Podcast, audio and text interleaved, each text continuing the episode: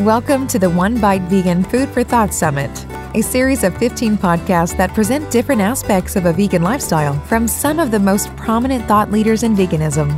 Perhaps you want to learn how to be a better advocate for animals. Maybe you want to feel confident about raising your family on a plant based diet. Proudly sponsored by Veg Fund, the One Bite Vegan Food for Thought Summit's for you. Hello and welcome to the One Bite Vegan Food for Thought Summit. I'm your host, Emma Leticia, and in this episode, we're talking to activist for social and environmental justice, author, and vegan permaculture Graham Burnett. Graham has regularly co organized and taught permaculture workshops and courses for over 20 years. And as well as cultivating his own garden and plots, he is actively involved with his local community, setting up a number of community gardens and projects. He founded Spiral Seed in 2001 and has written the Vegan Book of Permaculture. And we're going to talk a little bit with him now about what exactly permaculture is and how it can incorporate and promote veganism. Hi, Graham. Thanks for joining me. Hi, Hiya. Thank you for inviting me. cool. So, for those who are listening that may be new to permaculture, can you give us a brief overview of what it is? Well, I guess permaculture is one of those words that is applied common sense, really, but it can quite be quite difficult to kind of pin down with a, uh, a definition. It was once said that if you got 100 permaculturists in a room together and asked them to define permaculture, you'd get 100 different definitions. But the one I kind of like is designing human communities by following nature's patterns. Hmm. Um, yeah, yeah, that's nice. I'm uh, not sure how helpful that is. okay. No, well, I, I think it's. Uh, I've been I've been asked that question before as well, and I've been like, oh. And for me, I think permaculture is a lot of observation, isn't it? Really, before mm, before you take action. Definitely. Yeah. Definitely. Yeah. It's really about applied applied observation and coming to understand kind of a landscape. I mean, that might be a a physical landscape like a woodland or a farm or something like that. But it might be the social landscape, you know, the local community, how that kind of functions, who are the various players, what's kind of working well, what are the dysfunctions, and kind of trying to understand those functions for observation before we kind of act or take action, if that, if that makes sense. Mm. And that explanation, I think, sums up why you why you said it you know, for every different permaculturist, there's going to be a different definition. It depends really on what their environment is. Definitely. In fact, the standard answer to almost any question that's asked to kind of a permaculture designer is it depends because every landscape is different, every community is different, every garden is different. So there's no kind of rules or set of techniques or um, answers that are going to work in every situation a strategy that might work in um, my back garden, for example, might be completely inappropriate for a garden, you know, just a mile down the road. Soil variations, climate, different needs of the people. It's not about cut and dried answers to things. It's about a more of a kind of thinking framework around patterns that engage and understand nature. And I suppose one of the central questions in permaculture would be, um, how would nature solve this problem? And I guess if we can kind of start to think like that, then we can start to develop our own solutions. Mm. Yeah, it's really fascinating. Now, the permaculture ethics, I think, are really inspiring, and they also line mm-hmm. up quite well with the ethics of a vegan lifestyle. Can you give us a brief overview of what those three fundamental ideas are? Yeah, the kind of core is, I suppose, that sit at the heart of any kind of permaculture design, and they would be um, earth care, that our project or the thing we're undertaking is caring for the earth, the living things as we share this earth with, the plants, the fungi, the bacteria, the animals, but also kind of the earth itself, the soil, the oceans. So there's earth care, caring for the earth. And then we have people care, which is all about understanding that we are a part of the earth, not apart from the earth. And so it's about meeting our needs as human beings on this planet, but without not only not depleting the resources of the planet, but also caring for each other and ensuring that not only our basic needs are met, sort of, you know, our, our right for food, shelter, air and water, but also those kind of high end level needs around kind of esteem, respect, being part of a community, being in a in good relationship with other people and kind of fulfill one's whole potential as a human being. So a lot of the people care stuff could be about kind of community work, but also a lot around kind of self care, making sure we're looking after our own needs. And the last ethic, as it were, is sometimes framed as fair shares or um, kind of living within our resources and living on the planet in ways that aren't exploitative or extractive. So, in a way, of Earth care is about caring for the planet, people hmm. care is about caring for people, and fair shares really is about how do we actually reconcile those two things, earth care and people care, in a way that's kind of non exploitative. And I guess that's all about, you know, distribution of wealth, ensuring that everyone has a right to kind of education, ensuring that people have a right to kind of basic needs. Yeah, and Guess, yeah, it is about having that kind of central set of ethics and values that under, underpin all our um, activities. Mm, yeah. In this day and age, I think that those being mindful of those things is so important. Now, I've also heard you say that you love permaculture because it gives you the opportunity to be for something as opposed to being against something all the time. And I know that's mm-hmm. something that a lot of burnt out vegan activists could relate to, you know, if you're always sure. out there fighting, fighting, fighting. So, how did you find out mm-hmm. about permaculture and get started? For me personally, I very much came from that background, from kind of um, animal rights and social justice activism for about well, basically since I left school, really, and became uh, very involved in kind of radical politics, protest, direct action, all that kind of thing. And as you quite rightly said, there comes a time when you can start to feel burnout or feel that you're no longer kind of nurturing or sustaining oneself in the face of those struggles. And I think I was reaching that point. And it was about that time I came across a book by a guy called Graham Bell, called the Permaculture Garden. And we had an allotment for growing food and stuff like that. And so I thought, oh, this book, you know, it might have some handy gardening tips in it. So I bought a copy and took it home and read it. Um, and although I did have sort of gardening tips in it, it was quite interesting in that respect. The most valuable thing about that book for me is it was a real kind of switch in my way of thinking because it was all about kind of solutions thinking. So it switched me from a place of what am I against, always kind of fighting against them, whoever they are, and uh, mm-hmm. thinking about well, what are the things that you know I value, what things I want to achieve, and that led me to do an introduction to permaculture course, and then a um, the full permaculture design course, and that kind of introduced me to lots of projects in London where people were doing community gardens, they were setting up alternative economic systems, they were taking, uh, you know, taking disused, repurposing disused buildings and turning them into community centres. Just so many fantastic projects that people were put into action that were kind of positive solutions focused rather than uh, constantly kicking a back against those things I don't didn't want. Does that make sense?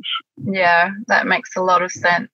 And you are a vegan permaculture practitioner. How does this differ mm-hmm. from permaculture in the conventional sense?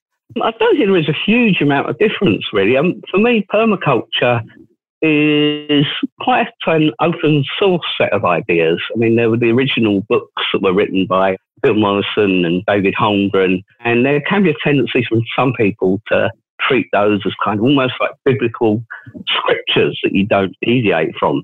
But I saw their work and the work of other permaculture people as being very open source. You know, we can take the source code, we can adapt it, we can use it in ways that make sense to us, we can change it, we can tweak it. And so I see almost like, you know, as you get in kind of software, open source software, you can kind of have different forks where it goes in different directions. And that's how I see like the vegan fork, if you like, or the vegan branch of permaculture, like vegan permaculture. It's just taking those ethics, principles, design strategies and processes and thinking, well, how can we apply these? I mean, I think the idea that you can have a system with no animals in it is obviously a fallacy because there'll always be animals there. There'll be the earthworms, there'll be birds, there'll be uh, various organisms that are kind of passing through our system doing work. I guess vegan permaculture is about trying to exclude those animals that are in an exploitative relationship. Does that make sense? Yeah. And so if we can kind of, so if we can kind of welcome in what I might call like self-willed animals, those things that will come through our system, be kind of providing services for us, if you like, just through their own natural, uh, meeting their own natural needs, but they're kind of providing services for us as well in terms of building soil, pollinating our plants, all that kind of stuff. Yeah, so it's really just about excluding the exploitative side of the relationships with animals. And one of the other, an interesting thing, you know, I've often heard the argument put forward, well, you need animals in the system to um, do, you know, otherwise then we have to do work within the system that the animal was doing otherwise. And I've had that argument put to me, and then it's those same people are saying to me, or you see them on social media complaining, oh, I, I have to get up at four in the morning to go and take the goat out, and then I haven't had a holiday for three years. I need to be there to look after chickens, and oh, all the uh, sheep escapes, and they all ran down the road, and I had to gather them up. And I said, well, what was that about? You know, minimising work in the system. Hmm. So that, that was just like something that kind of made me, uh, you know, the irony of that kind. Of. Yeah, it can get quite ridiculous sometimes. I know I've seen all the, the different arguments going backwards and forwards as well online. Mm. But I know there are quite a few vegan permaculture farms that have also incorporated farmed animal sanctuaries into their design. Mm-hmm. I believe that Wild uh-huh. Earth Farm in Kentucky is a great example of that. And you, you teach courses sure. at Wild Earth. Can you tell us a little uh-huh. bit about how their their farm is set up? Um, it is quite a new project. It's only been, I think, 2015, so it's very much in the early days. And permaculture is all about kind of slow organic growth and development. But basically, they have 200 acres, I believe it is, in um, Kentucky, as you said. And at the heart of that, they have like, obviously the, uh, the dwellings of the people who live there are there. Um, but they're sort of developing the land around there and they're doing it in kind of quite a slow way. They're not kind of rushing into this. So they've set up some areas. They've got some rehomed ducks and things that are living there. They have some pigs. They have various dogs and things like that that just seem to find their way there. Um, and I think in the longer term, you know, they have there's an awful lot of land there, but I think they're still in the stages of actually figuring out, you know, how exactly going to develop this. And I think that is part of permaculture thinking as well. You know, you don't kind of rush into this and make decisions that you may regret later. It's just to see how things will organically evolve. So there, there are quite a few animals there already. It's um, certainly not used its full potential at the moment. A lot of the site is actually woodland. So I guess, you know, the thinking is how do we incorporate woodland into um, kind of an animal sanctuary uh, situation. And there's also quite a lot of some quite large field areas. So I think it's just seeing how things are going to evolve over the next few years, really. And the permaculture thinking has really fed into that. We've run, I think, three courses over there now with myself and William Faith, who's a permaculture teacher based in Chicago. And there's Joe and Heather who live at the farm, and Anna, and various other people who are who are there. And the permaculture courses always feed into the design process. It's always interesting to see, you know, what's changed every time I go there. I don't go there that often, but every time I do go there, you see things have kind of moved on and changed and adapted. And that's always interesting, you know, just seeing how those are incremental tweaks. Mm. Yeah, because uh, living in a in a property and doing the observation you know from year to year you you notice so many different things and you think oh how did i never mm. notice that before it's really fascinating way to mm-hmm. to design something I think there's a lot of misconceptions about permaculture where people think you need to purchase a huge block of land to do it. You know, like 200 mm, mm. acres is a huge amount of land.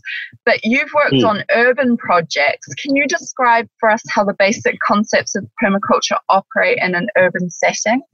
Yeah, I think one of the interesting um, tools you can use in permaculture is a thing called designing by zone and sector. So that would be looking at properties of different sizes. So it would go from like zone one, will be the kind of immediate back garden really, out to kind of zone four, which is much more those kind of broad scale properties. talking about, you know, the 200 acre sites. There's lots, lots of land to play around with. But I guess in the urban situation, a lot of the focus is very much around the kind of more the kind of zone one sort of thinking, you know, things you can do in your own back garden or, um, you know, immediately adjacent to your property. But there's also thinking about, you know, there's a lot of kind of little niches in commun- in the urban landscape that, you know, have pieces of land that have been abandoned. Just this morning, actually, I've been down at a local project where we're developing like a wildlife garden, just some land that was previously derelict and people were, you know, dumping rubbish on it and things like that. And we're repurposing that. There's another project I'm working on, which is the backyard of a um, local homeless shelter that we're turning into like a uh, community garden to grow, you know, vegetables and fruit and other produce. You know, people who are living in that property, which tends to be kind of obviously quite a transient population, as it's a, you know, so that's got its own uh, its own challenges. But that's all really, you know, it's not really so much about food we're growing. It's more about the kind of reskilling people and giving people confidence and getting people out of the place they're in at the moment in their lives into hopefully a, a better place by, you know, finding tasks that give people, you know, more kind of meaning or teaching people skills, life skills they might not otherwise have, or people are learning kind of potential employment skills. So there's all those that side, you know, comes maybe more into the people care side of permaculture, but it's all interconnected, I think. Mm. I've also seen people talk about a zone zero as well, which kind of goes back to what you were talking about.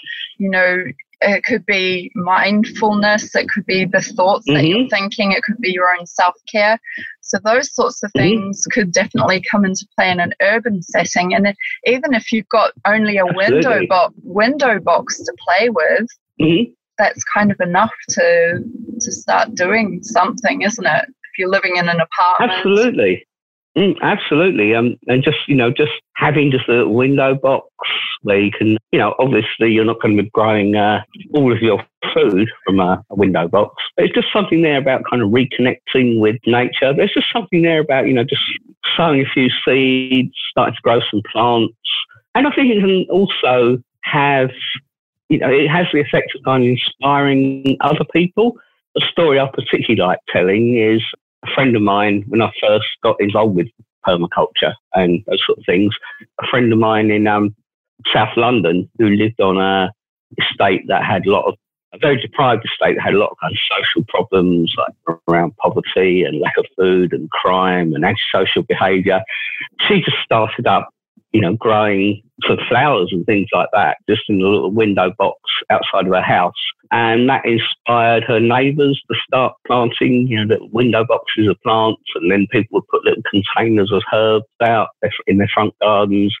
And this had the effect of, um, it would get people talking. So people were then having conversations and thinking about how can we improve our area. And lots of projects came from that. They started off like a, um, food box, vegetable box delivery system. They uh, started up a, like a, a locally exchange trading system, like an alternative economic system, you know, to start trading their veg. And they started off a bicycle box delivery scheme to deliver the veg. They took over some local allotments to start growing produce to feed into the scheme.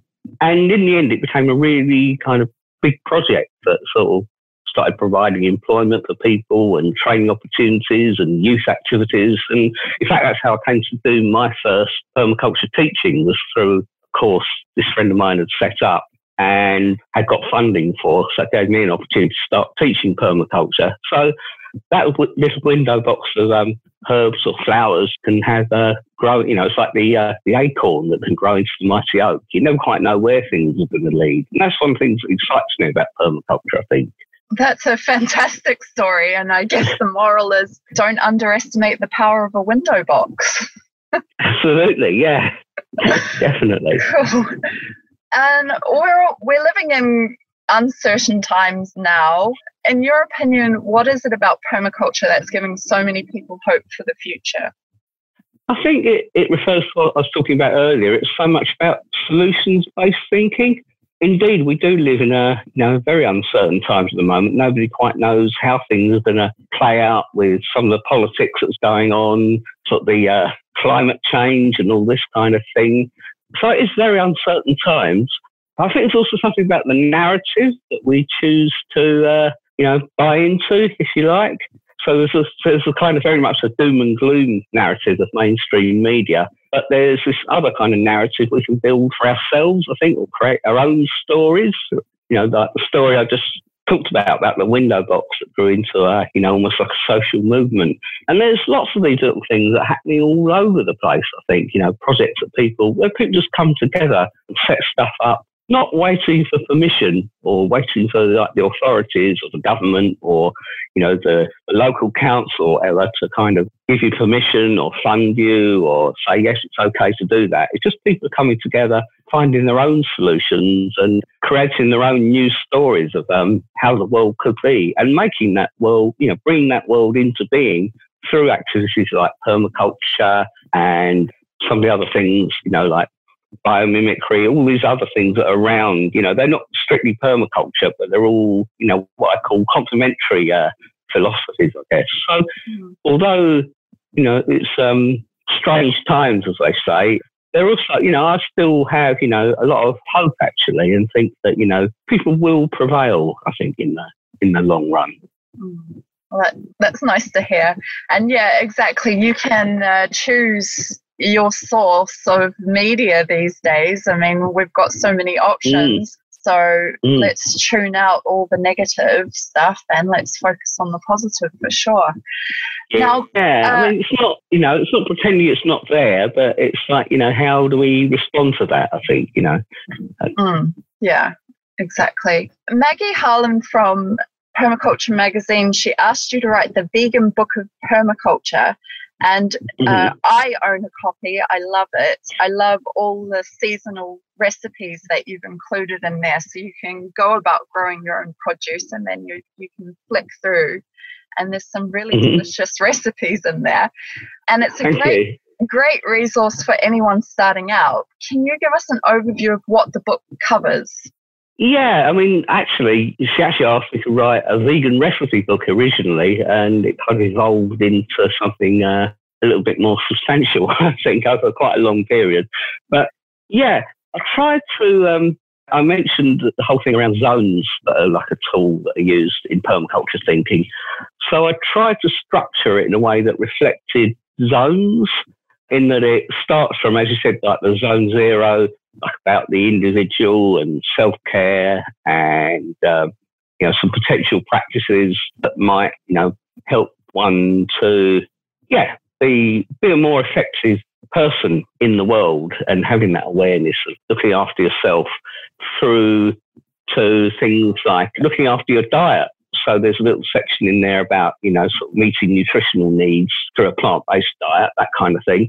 And then the next section was about like looking at the home itself, so your immediate environment around you, how you might kind of maybe um, grow food. You know, there's potential for growing food in your kitchen, you know, sprouting beans, doing fermentation, making sauerkraut, kimchi, all those kind of things.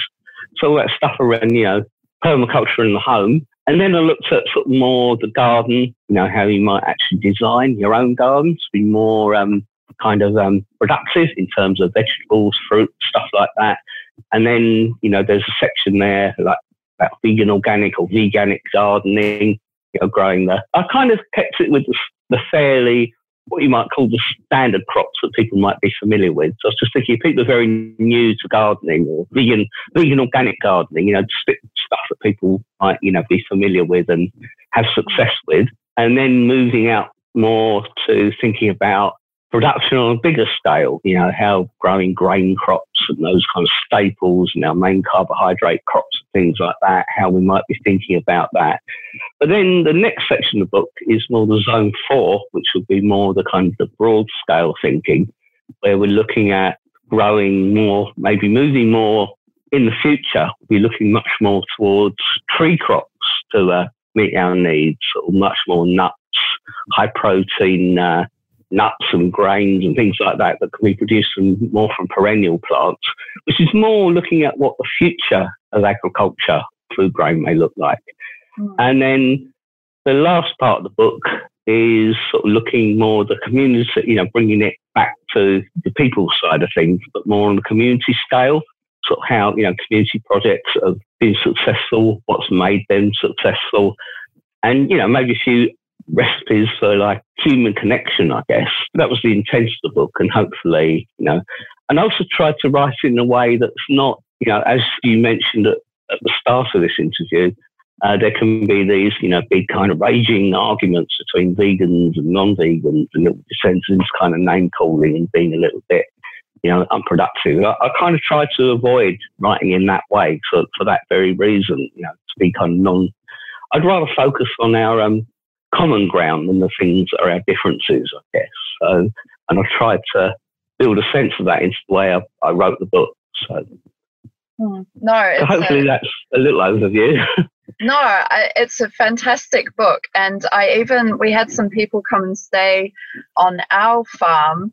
And they were Italian, and it was in Italian, and I was, I was like, "Wow, that's really cool! It's translated." So there is indeed, yes. Yeah. What languages is it available in? Do you know?